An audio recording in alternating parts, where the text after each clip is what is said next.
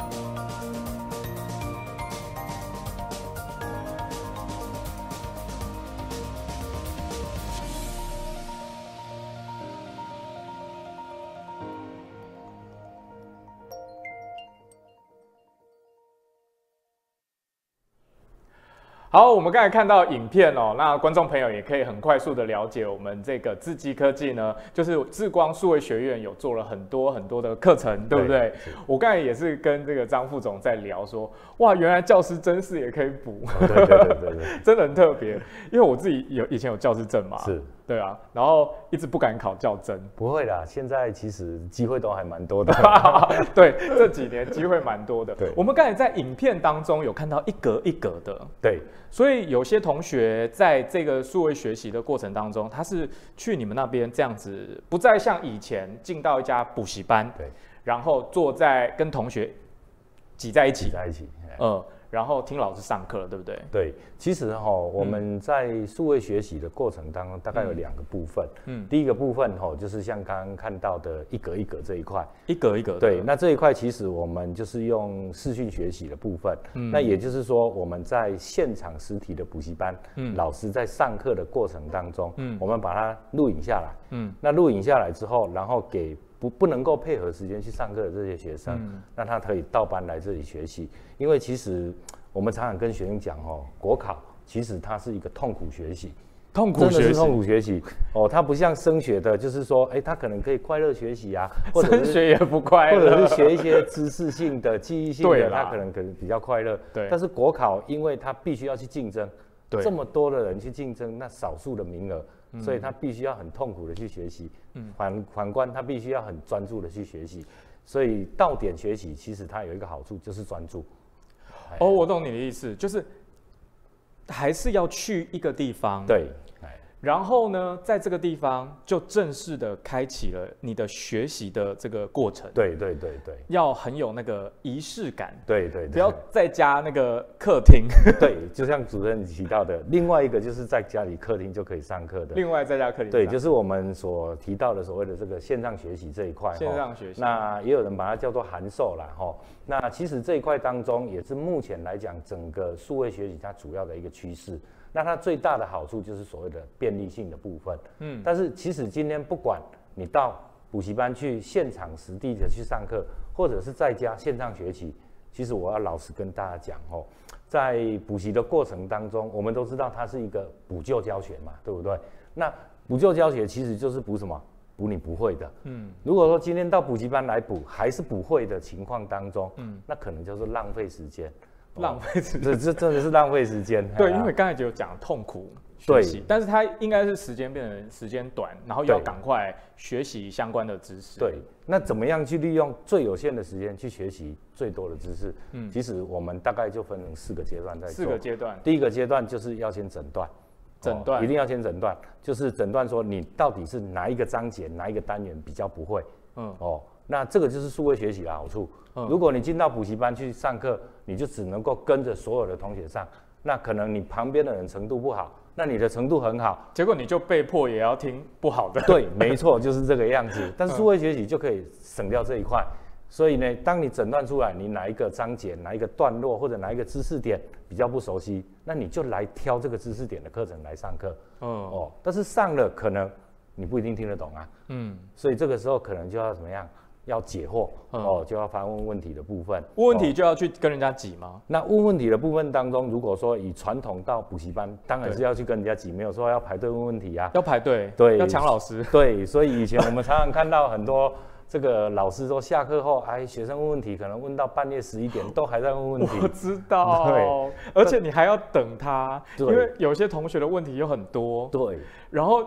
你其实也只想可能问一题而已，你还是要排队对等老师。我的天哪！但是现在我们数位学习的问问题当中，它就简单多了哦。像我们就开了开发了一个解惑网的这个 app。解惑网。对，这个解惑网这个 app 就是说，你的问题当中，哎，把它拿起来，手机拍一下，嗯，然后直接把它上传。嗯。那老师在远方就收到你的推波，咚咚，哎，题目来了，老师就解一解，嗯，然后再把它回传给你。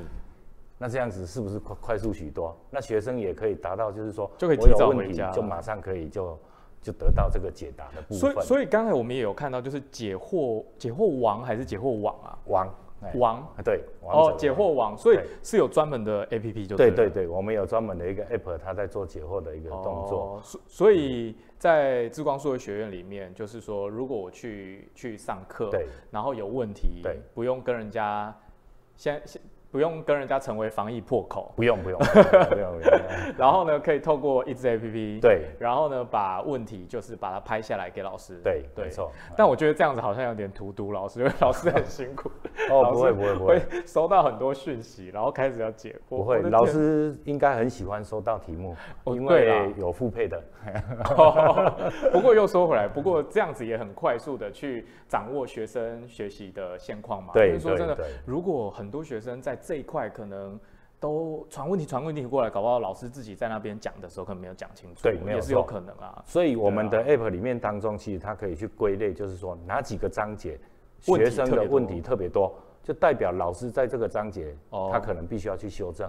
对，哎，那所以最后一个部分当中，就是我刚刚提到的，嗯，我们除了诊断、上课、解惑以外，哦，还有一个最重要的就是上完课你到底会不会，要立即去做测验，哦，所以我们在课程的结束后，嗯，哦，课程的结束后都会有一个题目，让学生直接就立即马上做测验，代表说，哎，你这一堂课上的你到底会不会了？啊，不会就重新继续再来上。那会了，哎，就我们就换到下一个章节。我又觉得你们很精实，很像在当兵。没办法，因为竞争考试嘛，考试常常是会这样子，我们理解啦。但是呢，就是大家也可以看到，现在画面上有这个，呃，就是这个解惑网的 APP，对不对？对对对，对。所以呢，可以批改回卷，所以这是老师的部分。对，那这一块当中哦，可能也跟大家说明一下，就是。哦就是有关于在国家考试的学习过程当中，哈，因为它除了选择题以外，嗯，有另外一块非常重要的就是申论题，嗯，要能够去写申论题这一块。那写申论题，其实很多学生写了写了，那到底我会不会写？写的状况到底是好不好？嗯，学生不知道，所以这个时候。过去在补习班，他可能就要排队哦，拿去给老师改，嗯、哦，或者说交到补习班来，补习班再交给老师，老师改完再交回来给补习班，嗯、补习班再交还给学生，嗯、这样的一个循环。嗯、那这样一个循环其实下来的时间很冗长，嗯、啊，不然就是学生要排队现场等老师改。嗯、那现在我们开发出来的这个所谓的这个动态影音批改的部分，哈、哦，嗯，它这个动态影音批改来讲的话，一样，学生把这个申论申论卷把它写好。嗯，之后拍上去，就像画面这个嘛，对，就直接拍上去，哎，老师就收到了，老师拿了这个平板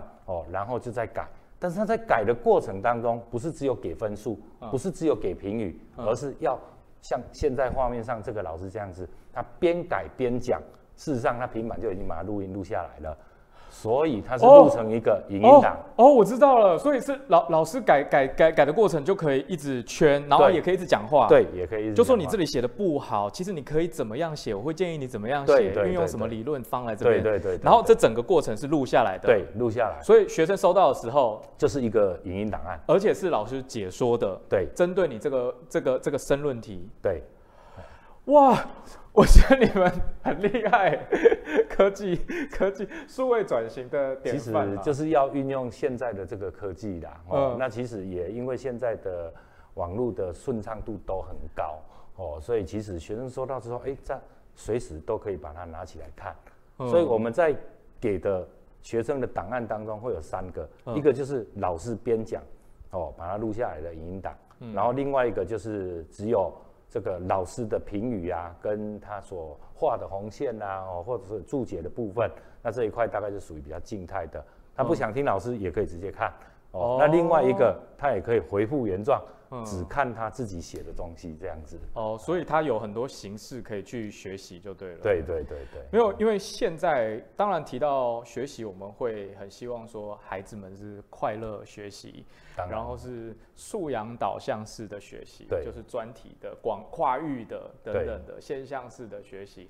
可是呃，确实在我们补教产业或者是说数位学习的产业。有时候我们还是，尤其像因应国考，对，国考可能我自己本身是学这个的，但是呢，因为我自己个人志向的关系，我希望呢去考一个公职，对，而且比较有保障的铁饭碗嘛，那是正常的。那但是以往我可能又不是学这个的，所以我就可以透过数位学习的方式，或者是呃找补习班对的方式去做学习。所以现在智光数位学院也还是有。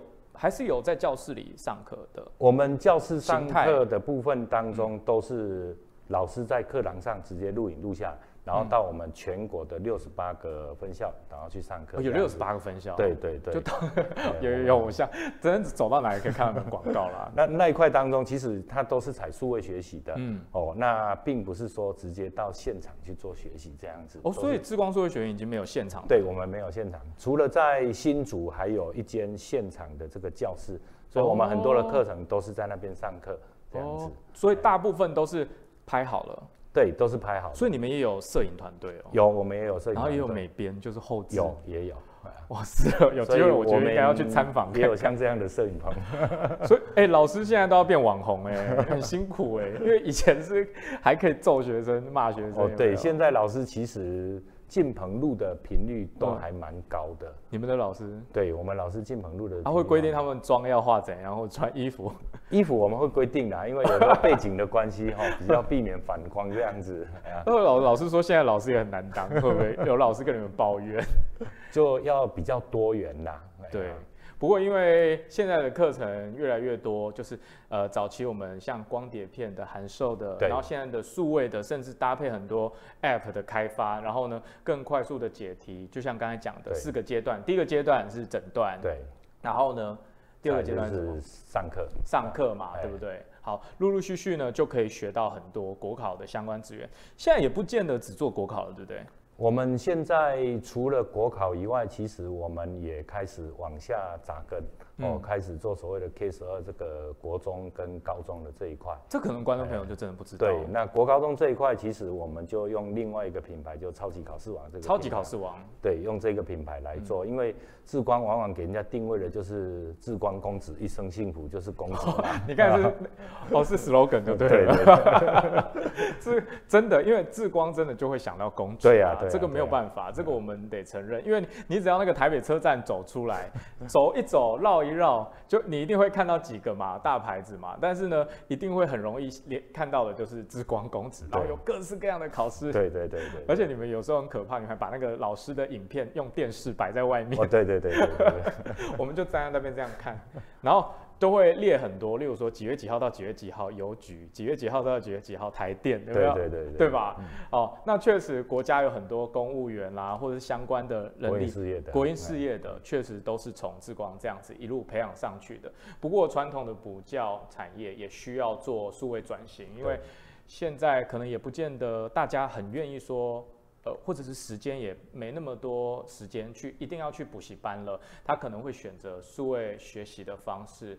那可能他现在还是有要到现场到点的学学习，就在那边。那个透过那个专门拍出来的影片，很快速的痛苦学习，对。对，但是也有一些是函授的线上的这样，对，你们有读书会撑不下去的时候，读书会有，其实读书会是第一个，就像主持人刚刚所提到的，撑不下去，的时候 哈，那大家一起来共勉之后，那其实我们在组读书会的过程当中哦，因为国考第一个它的考试科目很多。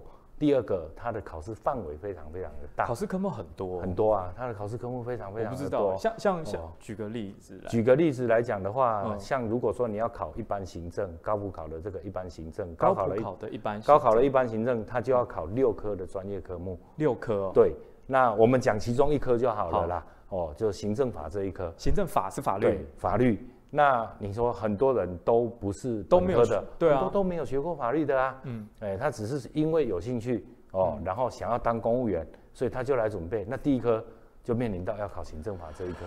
那行政法这一科，你看国内的书籍版本很多啊，对，我们到重庆南路书局去看，这版本很多，大概可以从地板叠到天花板那么高，嗯，那学生怎么去可能念得完？嗯，所以这个时候第一个补习班的功能，它其实最大的功能就是把。从地板叠到天花板的书，把它浓缩成这样一大本的书，嗯、但是还是很大本。对，可是至少变小本。对，但是还是很大本。学生要读那么多本，嗯，那这个时候其实透过读书会有一个好处，就是说我们每一个人每一个章节都应该要熟悉，嗯、但是对比较不熟悉的部分当中，嗯、可以透过别的同学的导读，哦，嗯、那来把它每一个人读的观点不一样，嗯、那每一个人读的熟悉度不一样。然后来做一个分享的这个部分，哦，所以是，所以你们有在组读书会，就这样协助同学们。对，我们都有在组组读书会。那 组的方式当中，就是说，从比方说，我今天是淡水分校，嗯，哦，那就淡水分校要考这个行政法的同学，嗯，他就一起来共组这个读书会的部分，因为考试科目都一样，嗯，那这个时候其实补习班除了提供场地给他们来这边使用以外，其实最重要的就是补习班还要提供一些像考古题啊，嗯，哦，因为有时候他们要做练习，对，然后再来也要提供这个申论题的这个纸，哦，给他们写，嗯、然后写完之后，哎，就像我们刚刚提到的，可以传给老师改。哦哦，那或者就是说，每个人写完之后，先自己拿来比较一下，谁写得好，谁写得不好。哦，自己先比较过，然后再送给老师改。嗯、那其实都是一个很快速的，能让自己的进入状况的一个方式。不过可以理解啊，我说因为。考国考一定就是你讲的痛苦，真的是痛苦学习，很需要很需要同才的互相取暖，对对对对，一起骂一下去年的考题，然后考上了一起开心，然后就算考不上，就还还还好有你有我，大家一起再再来努力，看哪里考得不好，我们再来修正。对，其实主持人刚刚讲到一个重点哈，嗯、考上了很开心，嗯、然后一起努力，嗯、这是最重要的一点。那其实我们在看读书会的成员当中哈。嗯。我们常常会发现，这个读书会的成员，嗯，第一年可能考上两个，哦，假设这个读书会有八个，第一年考上两个，第二年考上五个，那就只剩三个没考上，压力很大，那这三个压力就很大。那通常第三年这三个就都会上了，所以其实哈，就是会上的人，他们一起在读书的过程当中，也可以增进他们考上的这个机会。可是，对，可以哇。因为读读书会的功能很多，有时候也是给予压力的一环。对，真的是给予压力的一环。不过我觉得这个真的是加速大家，如果确定是要往公职的方向，或者说学习嘛，不一定要往公职啦。我说在这不同领域，因为其实台湾也没有什么大学是专门补公务员的大没有科系嘛，没有。对，不会有补什么什么，对，也真的就没有。对。但是呢，又需要在可能短时间内很快速的把刚才讲从地板到天花板的对学习知识。把它浓缩起来，然后呢，快速的了解，就像行行政法。对，我、哦、我以前念那个 教育法规啊，哇，那何止难念，对我来说，那一条一条的我头都晕了，就算了，还还常常改。对呀、啊，对呀、啊，对。然后我们都不知道哪个是最新的。所以其实像法规哈，因为国家考试法规的内容很多，科目数很多，啊、那。我们国家其实，在法条的修改的频率当中，其实还蛮高的。对哦，因为一直因应时事的这个趋势在修改的部分。嗯，啊，所以其实像过去很多的这个，像有一些升学的课程啊，他可能老师拍完一年可以卖个七八年，但是国考就没有办法。哦，因为他每年都要改新的，所以像我们的国考的这个课程当中，几乎就是每年要去重新制作。哎，这个也是做国考的数位课程。最累的一环的就是在这边，老师真的要一直很容易常常重排，对，他几乎每一年都要重排。不过我觉得这个也是志光厉害的地方哦。那我们也可以看到现在这照片，可以帮我帮我，这是你吗？对，这是我，这是你。对，可是那个看起来比较轻松，你现在穿起来比较认真一点。这是什么活动啊？为什么会现场？好像很多大人在专心。这个活动是我们在去年的这个七月份哈，去年七月，对，因为去年七月份来讲的话，因为刚好今年的高一的新生哦，他们面临到一个最大的改变，就是一零八课纲的正式实施。哦，一百零八学年度的课纲又改了。对，那因为当时一零八课纲要正式实施之前哦，当然非常多的这个专家也来提到这个有关于一零八课纲的这一块，嗯，但是。因为我我想当时我们会办这个活动的目的大概是是有两个哈，嗯、那第一个就是因为新课纲哦，那么大家可能看了很多专业的报道，但是对于新课纲的内容当中可能熟悉度还不是那么高，所以当时我们就到了全国的十四个地方去办了这个巡回讲座的部分。巡回讲座。对，那其实我们当时挑了这个巡回讲座的这个地点，有去特别去筛选过，就是说我们不以台北车站为主。嗯，台北车站的教育资源很多嘛，对，对不对？都在那里。对，但是东港呢？屏东东港。对，屏东东港呢，除了黑尾鱼以外，教育资源可能就没有那么多。对啊，但是屏东他人也很多，人也很多啊。他是东港镇哎。对啊，因为我是屏东人，好学的学生也是很多啊。对啊，但是家长可能对于新的课纲就不是那么了解，嗯，他可能还是觉得小孩子就是要怎么样？依照过去乖乖的死读书，对。但是，一零八课纲强调的不是这个素养，强调的是素养，是跨领域的学习。嗯。然后，他的考题也做了一些改变。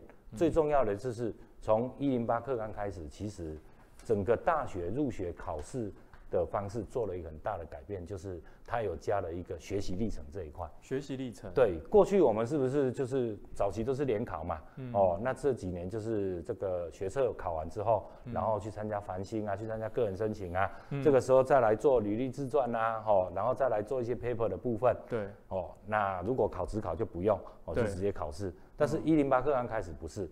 他加了一个叫学习历程，学习履历，对，学习履历，他他就必须要从高一就要开始准备了，嗯，那但是这个高一要怎么去准备？很多的家长也会害怕，所以尤其是偏乡的家长，他对于这一块当中比较不了解，嗯，所以当时我们才会办这个活动。但是其实我当时在办这个活动的时候，我看到家长认真的一面。因为家长现在都比小朋友更认真。对，家长真的比小朋友认真，因为紧张啊，一定是的啊。但是结束之后，嗯、我看到了家长跟小朋友多了一个互动，就是可以讨论这件事。对，真的是可以讨论。以前很多家长就不是那么清楚，也不是不那么清楚，因为以前很多时候就是考试考了有就有，对，没有就没有。对，那一零八确实有很多的改变，尤其学习履历的融入。对，因为我们自己以前也是考试。过来的、啊，对，我做那个叫什么备审资料嘛，备审资料，对吧？备审资料啊，备审资料就是收集简报，还有一些以前的报告啊。对。然后学校老师也很厉害，学校老师有一位就是找学长姐教我们怎么做，有没有？那最后呢，你就会发现那一本其实没有用到，哦、为什么？因为推甄申请的时候还是要看成绩。对，没错。对。啊、然后呢，通常因为像我是念就是所谓的好班，老师就会说不行，你这个考不到，你就去职考吧。嗯。就叫我们去职考、欸，哎。然后我们只考，我们就说，哇，我成绩这么烂，考只考更烂了。不会不会。然后就最后一试定江山，对对不对？那其实这个很可惜的是，如果学习资源少的地区，他就会比较吃亏。对，他确实比较吃亏。对，而且爸爸妈妈可能他了解的也不够多。对。啊，以前的以前的升学方式是这样子，那但是一零八。一零八学年度来有很多的改变，那我想这个对于补教产业也好啊，或者学习数位学习产业、学习产业等等的，也都要因应这样子的课纲做改变。对，像你们就。到了十四个地方去，对，有没有哪个印象最深刻？其实我觉得我印象比较深刻的大概就有几个地方啊。第一个是彰化的园林，彰化园林人也超多，人也超多的。就是不要就是想说，哎，在台中是不是人更多？没有，彰化人超多的。而且他他现在也是园林市哦。对对，啊啊那边的情况当中，但是他因为他毕竟不是在六都里面，对啊，啊，所以很多我看到了一个家长，嗯，他。虽然这个打扮上哦不是很时尚啊，吼就是因为就看起来做人你知道不？知道。哎，然后他就带着小朋友一起过来，嗯，那他的小朋友一开始是跟他完全没有互动的，因为他的小朋友只有跟他讲了一句话，什么？黑你唔白，你不懂啊。啊，这个真的对了。那其实我听了就觉得说，哎呀，小孩子跟他讲说你不懂，但是那个家长他还是很认真的把他听完，嗯，那结束的时候，嗯。我发现他们两个开始有互动，可以开始讨论。那个家长以前都觉得说，哎，小孩子是不是就是好好读书就好了？嗯。但是听完之后，他知道就是一零八课刚开始，其实让我们的小孩子不是说在上了大学才开始选自己想要的方向，嗯，而是从高中就开始选他自己想要的方向。嗯。那其实家长就会开始跟小孩子讨论，就是说，那你想要的方向是什么？嗯。哦。假设你要念文组的，嗯，哦，那你可能这个数学就不需要那么的加强，哦，嗯、那如果说你要念理工的，那当然这一块就很重要，对，哦，所以其实他们两者之间开始在讨论，开始在规划未来在高中这三年当中要怎么去学习。嗯、那过去如果说家长不知道怎么学习，可能就跟只会告诉小孩子说啊，你就认真读书，然后要听老师的话，对，要听老师的话，对，就这样，就这样而已。那小孩子就会觉得说啊，我学什么？我读什么，你根本都不懂。嗯，哦，所以其实我觉得这样子对，面对一零八的课纲当中，就是第一个，我们先了解他嘛，嗯、对不对？然后再来就是好好去观察他，嗯、最后就是一定要能够家长跟老师跟孩子之间三个要有一个很好的互动。嗯，那我想这对小孩子未来的升学当中会比较有帮助。真的很感动，就是说，不过我也想问，你们本来就做公职的，怎么会？就真的就往下走了。你这是免费的吗？免费的，对吗？讲座是免费的。对啊。对。啊，我说怎么了？就突然还是你们有公益计划？诶、欸，因为我们目前来讲的话，也有向下扎根，就是开办这个高中升大的这个课程的部分。哦、那这一块我们也是采用数位学习的。嗯。哦，那因为其实数位学习它有一个好处，就是说，嗯，过去有一些偏乡哈，嗯、这个台北车站的这些王牌名师哈，不会下去，不会下去。哦，但是透过我们的数位学习，哎、在东港，在花莲，在台东，哦。哦，那甚至于在澎湖，对。哦，在金门的学生可以看到台北车，我们在金门也有，可以看到台北车站这些老师他的上课的实况录影，哦，哎，就是同步的，对，我我我知道，因为我就说我自己以前也是屏东人，然后每次那个广告打出来的老师什么叉叉国文，对。叉叉数学，对，他们去都不是哎、欸，对不对？常常都是这样子，因为哦，后来原来这些是哎在台北车站，对，然后通常在我们屏东是他子弟兵啊这样子，哦、对，到现场他的徒弟，对。但是如果透过数位学习的方式，哎，大家都是看一样的，对，大家都是大家都是看一样的，笑话也是听同格，哦，对，没有啦，我们尽量加速学习，不要讲太多笑话，因为有时候跟老师互动的时候，你。去补习班嘛，你就会知道，发现哇，老师那个教学魅力也很重要，对，对不对？啊，其实就是从补习班直接现场取课下来，最大的好处就是比较有互动性啦。嗯、对，真的比较有互动性，也比较有这个，有时候讲也有笑话可以听啊。对啊，而且增加学，可是这个老师看起来很凶哎、欸，这是教什么的？他是教财务管理的部分。财务管理的，对，这也是国考的一部分。这一块当中哈，它不是国考的。这一块当中，就是我们在一零八课纲里面当中有一个叫做多元学习。是哦，一零八课纲它有里面有一个就是多元选修的这个课程。哦，我知道有多元选修。对，那这个多元选修的部分当中，比方说它的领域非常广哦，它有财务管理的啊，哦，它有心理学的，有社会科学的啊，也有法律知识的，就非常非常广。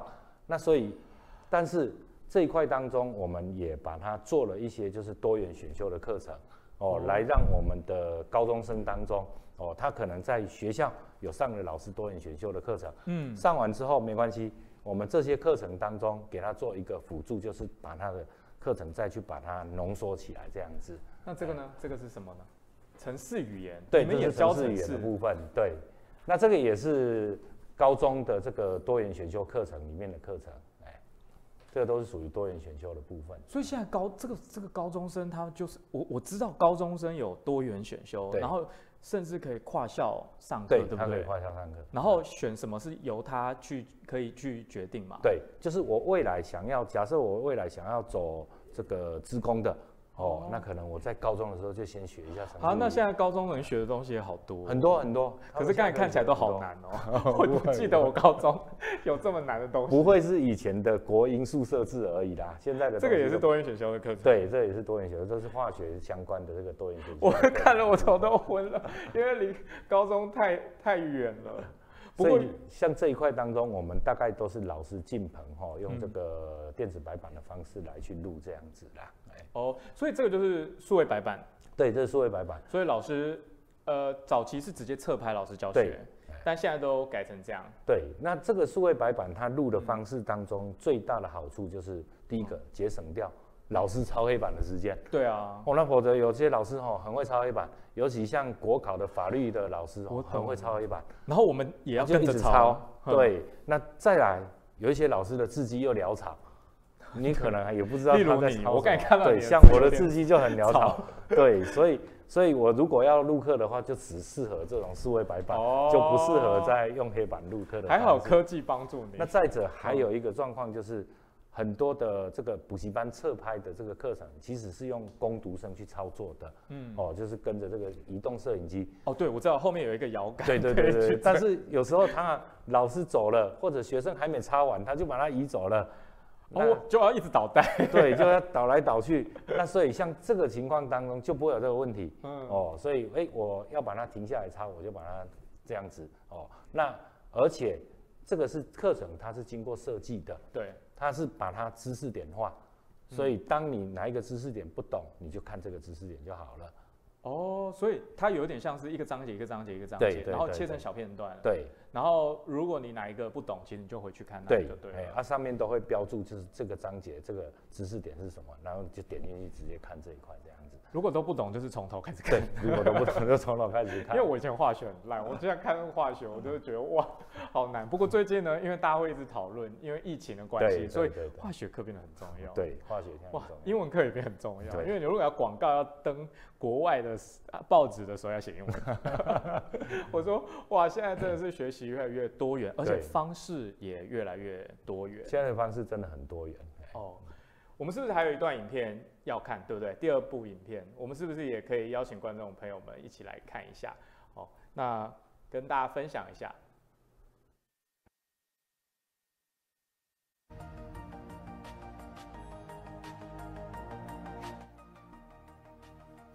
一零八课纲的上路，不管是在学习方向、考试内容以及整个升学制度当中，都做了一些改变。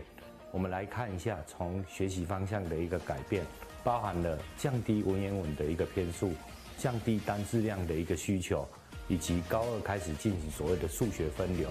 然后在自然科这个部分当中，降低了必修学分，反而增加了许多的实作的课程。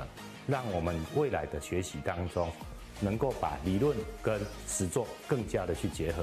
在考试内容的一个改变当中，最重要的就是所谓的素养考题的一个出现了，包含了两个部分。第一个叫做所谓的情境化，第二个叫做所谓的跨领域的这一块。最后，我们来看一下升学制度的一个改变的部分。从过去我们的大学联考叫做所谓的一试定江山。到现在的所谓的繁星计划、个人申请以及所谓的大学入学考试，其实我们可以看得出来，在这样多元的一个入学方式当中，在一零八课纲上路之后，最主要是影响到一百一十一年的大学的一个入学方式。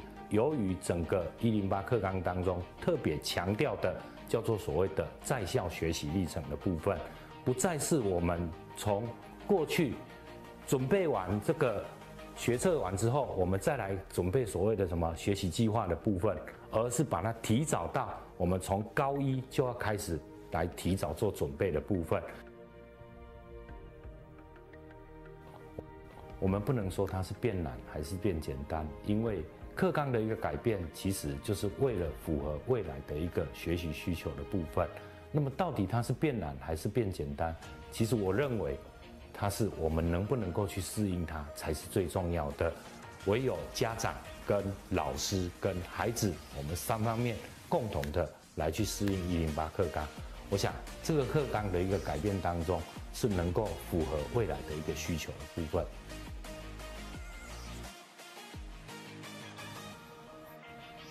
我也是家长，我的小孩子同样面临到一零八课纲的一个改变。我认为我们做家长的必须要先去了解他，再来观察他，最后才能跟我们的孩子共同的来去面对所谓的“一零八课纲”的一个改变。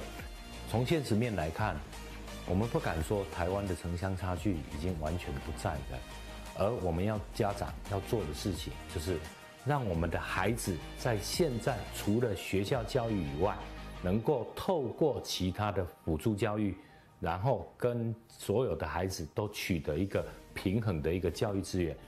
一零八课纲在今年九月就要上路了，我们的孩子能不能够适应它？其实我们做家长的是非常重要的。我们做家长的唯有先了解资讯，再来就是要提早准备，才能够跟我们的孩子共同的来去面对以及适应一零八课纲。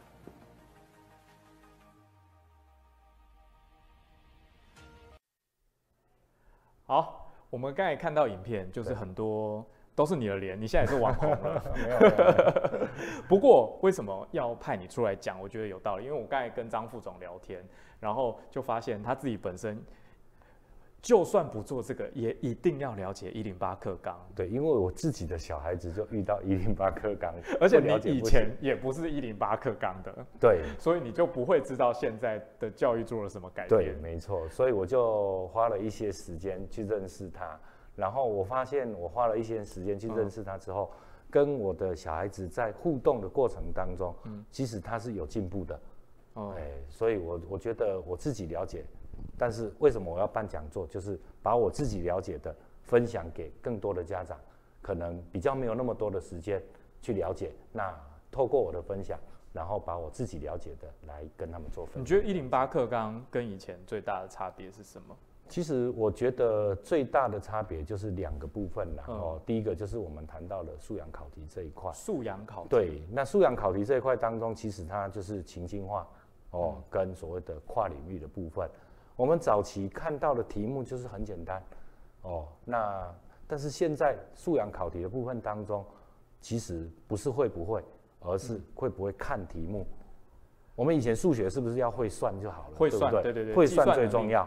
计算能力，现在的数学，我觉得计算能力不是最重要，嗯，而是要会看懂题目才是最重要。理解。我后来发现很多有，因为我以前也教古国小数学，对。然后通常不会都是什么题目看不完，对，题目看不懂，对。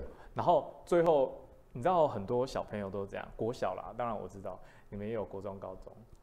小朋友就会在那个应用题有没有上面会有几个数字，对，他就把它抓起来抓起来。那最近学什么，他就假如学最近学乘法，那那几个数字先乘完，然后等于答案。他根本不看题目，哦对，因为他不会，他不会，他也不知道重点在哪里，他也不知道是要用除两个数字要用除的还是用乘的，反正最近教乘法他就用乘。对，而且我们看，你看像整个素养考里面当素养除了情境化以外，嗯、还有一个就是所谓的跨领域的部分。嗯。哦，那你看数学的里面当中，它的考题甚至于融合社会科学、嗯、融合自然科学，嗯。哦，通通都把它融合在里面了。所以基本上这种跨领域的考题当中，嗯、其实是对小孩子在学习过程当中，他必须要有更多的生活经验当中，嗯，然后去融入。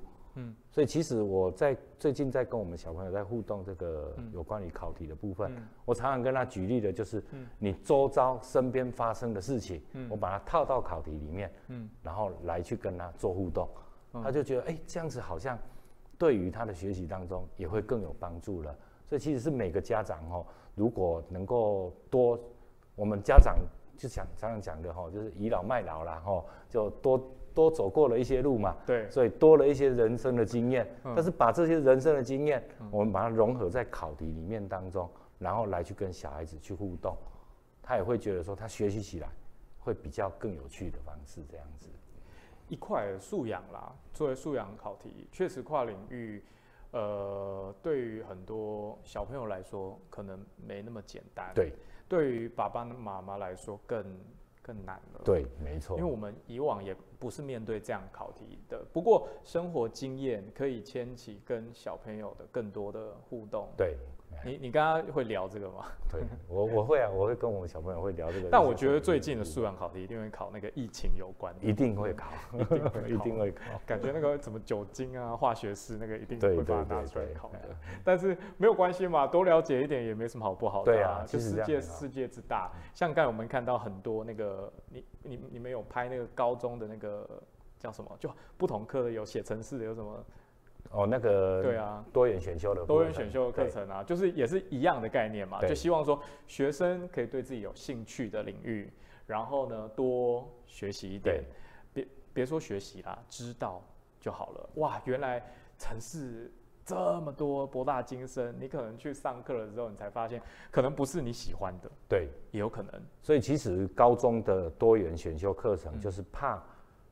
小孩子选了这个科系，选错，但是他可能选错系了，嗯，啊，所以透过高中的多元选选修，嗯、他可以先讲讲难听一点，叫多了解一些皮毛啦，对啊，那知道这个皮毛，至少知道说是不是他有兴趣的东西，嗯，那未来在选科系的过程当中。嗯其实就可以降低他选错科系的这个比例，不然很多人都选，因为我们以前都填志愿都从那个最最好的学，从台大一路往下填，大家都是这样，哪有什么选系啊，根本没有什么志向，好不好？对，然后还有爸爸妈妈的那个那个想法，父母亲的意志会去左右，对对对对，哎、欸，你你很懂哎，你有在左右你孩子的意志吗？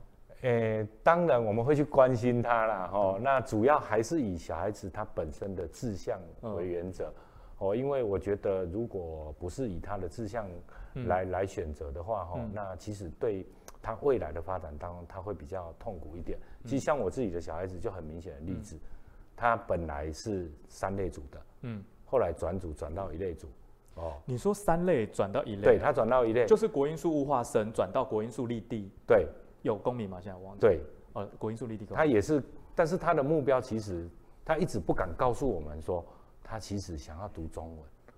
哦，对，他一直想说，哎，我们是不是你太凶了？我们也没有，但是后来他真的也去读中文系了，真的。他现在大，他现在大一这个读中文系的情况当中，哎，他读得很开心，对不对？对，他读得很开心啊，甚至已经开始在写剧本，在创作了。哦，我就觉得哎，很很不错啊。还好当时没误了他的路。对啊，就是你。所以我现在第二个面临到一零八课纲的时候，我就觉得我要多多去跟他互动。你会给爸爸妈妈什么建议？因为现在可能我们收看节目的也很多爸爸妈妈，他自己孩子先不一定是，可能现在国小，然后也有国中的，一定会紧张。因为再怎么说，现在大多数的家长都不是一零八课纲下的的的的学习者，那他你会觉得有什么很？很需要他去注意的吗？或是跟孩子沟通的？我觉得，如果说以一个家长的角色来看的话，哦、嗯，嗯、那么在面临到这样的一个新课纲的一个改变的过程当中，当然第一个我们要去了解它，嗯、第二个不要觉得说它很复杂，嗯，很多家长会觉得说，哦，这个课纲新的课纲好像变得很难，变得很复杂，嗯，但事实上来讲的话，它是更贴近生活化，嗯，就是把我们现今社会上。所发生的状况，嗯，哦，以及现今的社会趋势，嗯，我们试着去接受现在的趋势，不要再想说以前怎么样，样。对，应该是说现在怎么样，未来可能会怎么样，嗯、所以家长的本身的自己的观念也要改变。哦，那其实新课纲它就是如此而已。哦，有听到了，爸爸妈妈也听到，就是警告一下大家，对，一一不小心，我们就是常常讲以前我们怎么样，对对对，但是现在孩子在学习，是他现在学了，是面对他的未来，对，没错，所以你不要拿你以前怎么样，倒是我觉得爸爸妈妈可以抱着开放的心去接受说。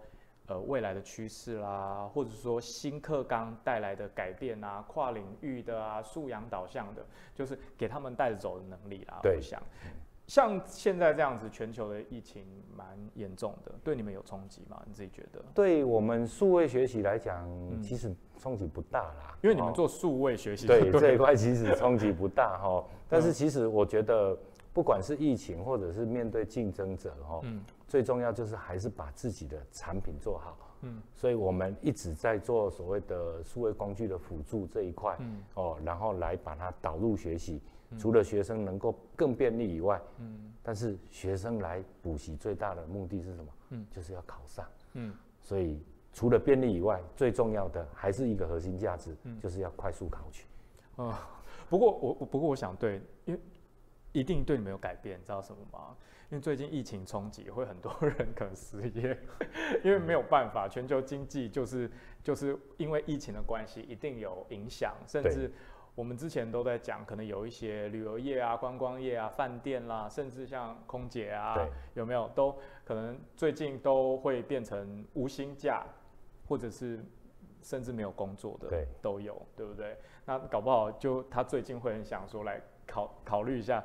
转职，转职不一定是公职，但是多学一点，可能就会去看。对你们来说，就是越来越多学生会透过透过算起来就是补教体系啦，因为我们没有办法回到大学了嘛，对啊，就不然要重新念四年嘛。那比较快的方式就是去找外面的补习班，然后呢可以转职啦。对那那你们自己现在最近有提供什么样的服务可以让观众？其实这一块当中哦，我大概跟各位观众报告一下哦，也跟主持人讲一下。我们现在大概分成三个部分，然后第一个就是有关于一些高中生哦，高中生的这一块当中哦，我们提供了一些段考复习课。嗯，复习。对，因为他可能在学校上上课嘛，对不对？但是断考前。哦，当然学校老师会复习嘛，哦，嗯、那当然以我补习班的业者当中，他可能就没有办法来补习班上课，嗯、所以我就把一些断考的学校的断考复习课，嗯，然后把它放在我们的网站上，嗯，哦，让学生免费可以去使用它，免费，对，就免费去使用它，嗯、哦，那第二个就是 有关于这个国中跟呃这个高中要升大学的这一块当中，哈，嗯，那因为。学测已经考完了，现在都在个人申请了，马上面临到就是职考的部分。哦，现在学测已经考完了。对，哎呀、啊，已经考完。哦、对，现在都在个人申请了，马上面临到职考。但是指考这一块当中，我们也提供了一些课程，让学生来免费可以来申请哦，就是试读两周的这个课程的部分这样子。两周我就是二十四小时看，就把它看完。哎，对对，也可以，就是你能够看多少你就真，尤其因为我们是知识点式的方式，哦，他就知道把不会的赶快不会的赶快把它去看完，让他快速的然后来准备这个有需要准备指考的这一块。哦，那另外还有一块就是这个。